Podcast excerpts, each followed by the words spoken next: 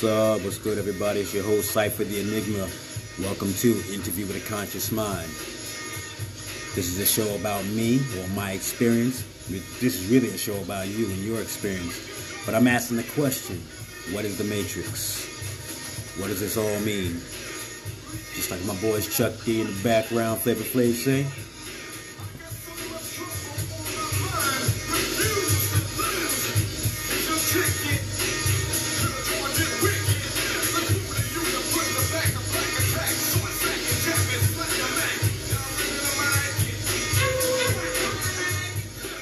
Thank you for tuning in.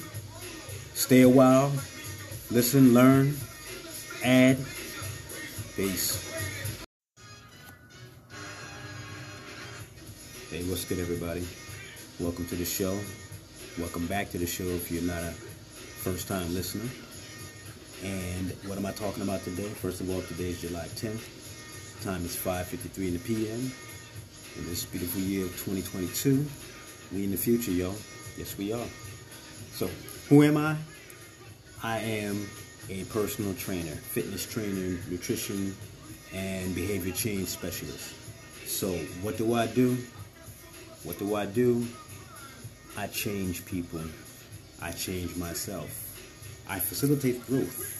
I support the evolution of mankind. I am not a doctor, but I like to say knowing a guy like me or a woman like me is probably the best friend you can have to having a doctor.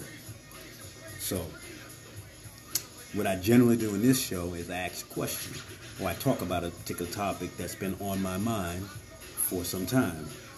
And like you hear in the background, Chuck D doing his thing, Public Enemy, very inspirational. Something that makes you go thinking, something that makes you ponder the very fabric of who we are, who you are, and what we're doing and what we're designed to do.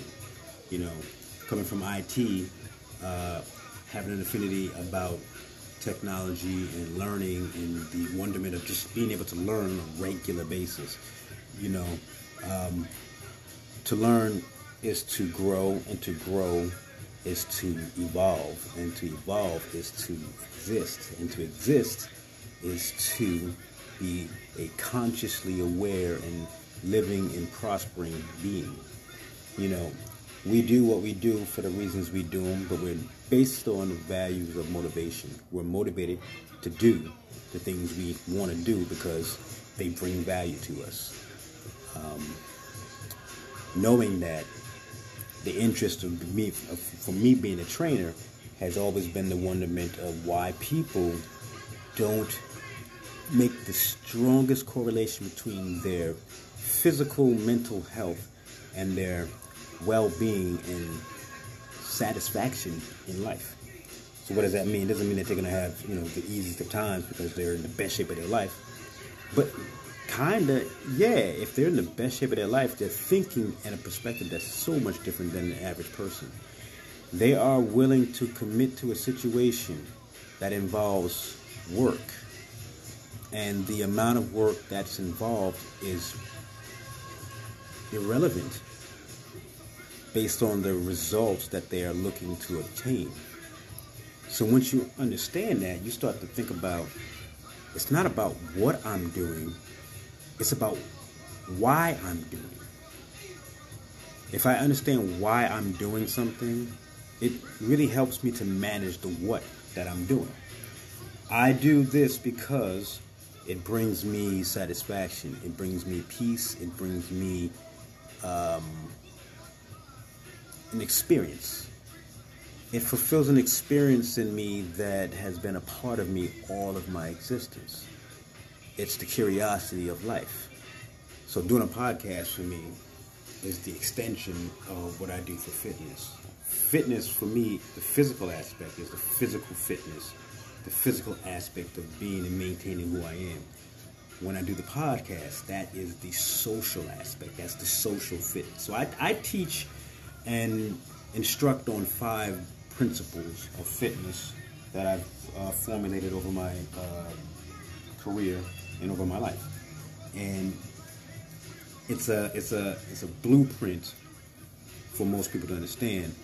Um, so these five principles, they're they're very governing. So what they govern is they govern governing they're governing the very properties of who we are. So on a mental level, there's mental fitness, there's physical fitness, there's social fitness, there's financial fitness, and there's spiritual fitness. And generally, I put spiritual fitness at the very number one, but it's an obtainment. People understand that they believe that they understand they have to do something to get something, and it's the divinity of faith and their practice of a routine in their faith that presents to them the spiritual connection of their beliefs. So, with a lot of words being said, but with minimal definition, you do the things you believe in, and you believe in the things you do if you keep doing them, even in error. So, a person who doesn't have uh, a sense of strong will enough to say push away from the dinner table after the second helping. Uh, a person who doesn't have the willpower to say go for a jog at the end of the evening, okay, or a power walk around the block, or dedicate three to five minutes, or 20 minutes a week, or one hour a week, or whatever time a week, or whatever time a day, whatever time it takes to dedicate. The idea is that if you don't exhibit that type of willpower to contend to the things that will present you a better experience at who and what you are doing right now, then you're left to the follies of everybody around you. And you're definitely left to the follies of, of just life. So, as a fitness trainer, I took what I learned from IT and I presented that over fitness the programming structure, the, the language, the vocabulary. Very important to understand the vocabulary. As long as your vocabulary is versed enough, you have a good grasp on the language. Everything we do has a language associated with it. That's the instructions on how to make it work. Uh, with a healthy and bountiful life, you didn't go to school and get a handbook on how to present yourself as the best human being. That would have been an interesting subject. I mean, it's probably the one subject we got to use right now. Well, you're using that subject day one in school, day one in life. Everyone is formulating an opinion about you. Everyone is formulating a certain type of energy through you and having no negotiable skills, no educational skills, makes that very challenging. So, with fitness, it gives me a structure. It gave me a language. It allowed me to understand the language, just like I applied with uh, IT. Um, the language of how to make the system in IT was computer or computer program, but thusly was computer. And in fitness, it's your human body your shape, your form, your abilities, and your activities. Moving is such an essential part of who we are. If you can't move and you're understanding of why that is so, you were born in an accident, you were born in a situation, you suffered an accident. Well, suffering an accident is little different. We'll take that as a little sidestep. But if you if you've grown up in a situation where you just the abilities of who you were were understood by you as you evolved into the person you are today. So, in other words, if you were born without legs or without limbs, you had an understanding of not necessarily missing those limbs because you never had those limbs. If you were in an accident and you lost a limb, that's a different story. That's an unlearning and a learning event. So, it's a difference and there's a mindset behind that. But for the most of us, every day we partake in life is a day of uncharted territory. Every single person. So if there's someone out there who's five months, five days, five minutes, five years ahead of you, and they've seen all this mapped out, and they're guiding you, or they're telling you what to do and the direction to take, that's a different story. As far as I understand, everyone on the planet gets up one day in the future at a time. In other words, you experience the future at the exact same time as everyone else on the planet. So for someone to tell you that something is not going to work out based on projections, it's based on projections. It's not based on a lot of facts, but there are a lot of influence to those facts and those projections. But the point I'm getting is that, is that the amount of work it takes to direct an entire civilization of people. That's tremendous. And add to that your ability to maintain a stable, mentally stable, physically stable environment to which you need in order to negotiate that platform called life. So fitness in itself is essential. It's it's the work that is necessary and it is the work that is absolute. Everything supports a sort of uh, sense of fitness. Fitness in itself, the ability to function, the ability to work in a perform in a in a prescribed manner. It is a fitness of a cup to hold water or fluids. Okay. It is a fitness of a cup to hold something, preferably liquids, but other things can be used in its place but it has a definite fitness.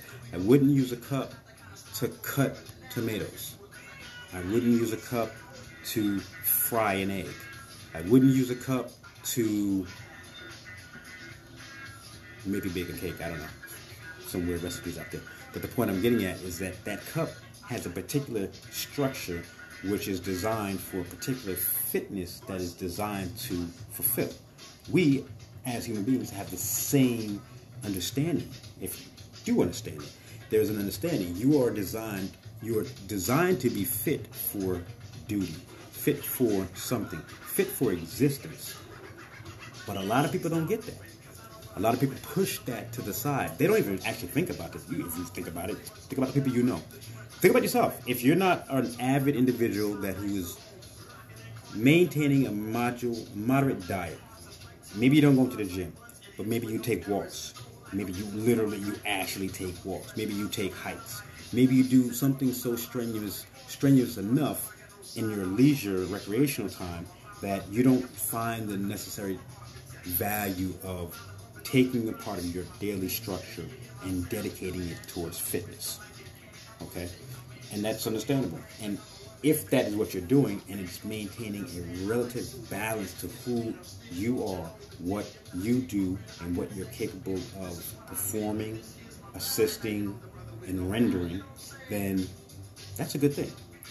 But if that's not where you are, if you know you can lose an extra 25, 30, 40 pounds, if you know you can not run a mile out to save your life or the life of a fellow person, if you know that you cannot assist yourself through your own means to pull yourself up out of a bad situation, physically bad situation. You fell down a ditch. Little Timmy fell down the well. You have to reach down. You have to offer something down to Timmy to pull Timmy up. If you can't support little Timmy in your efforts, in your in your current state, you need to question that. You really need to question that with solid conviction because your brain value is wonderful.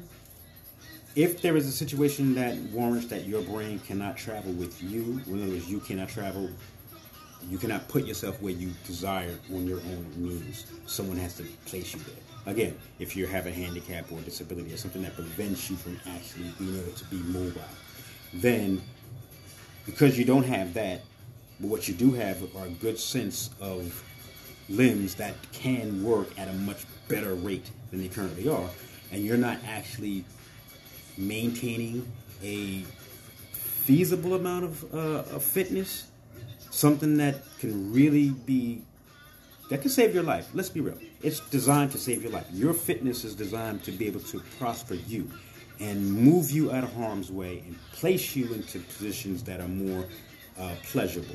But to not forget that you still need to have as much of your senses about being who you are and always being able to do what you need to do whenever you can do it for as long as you can.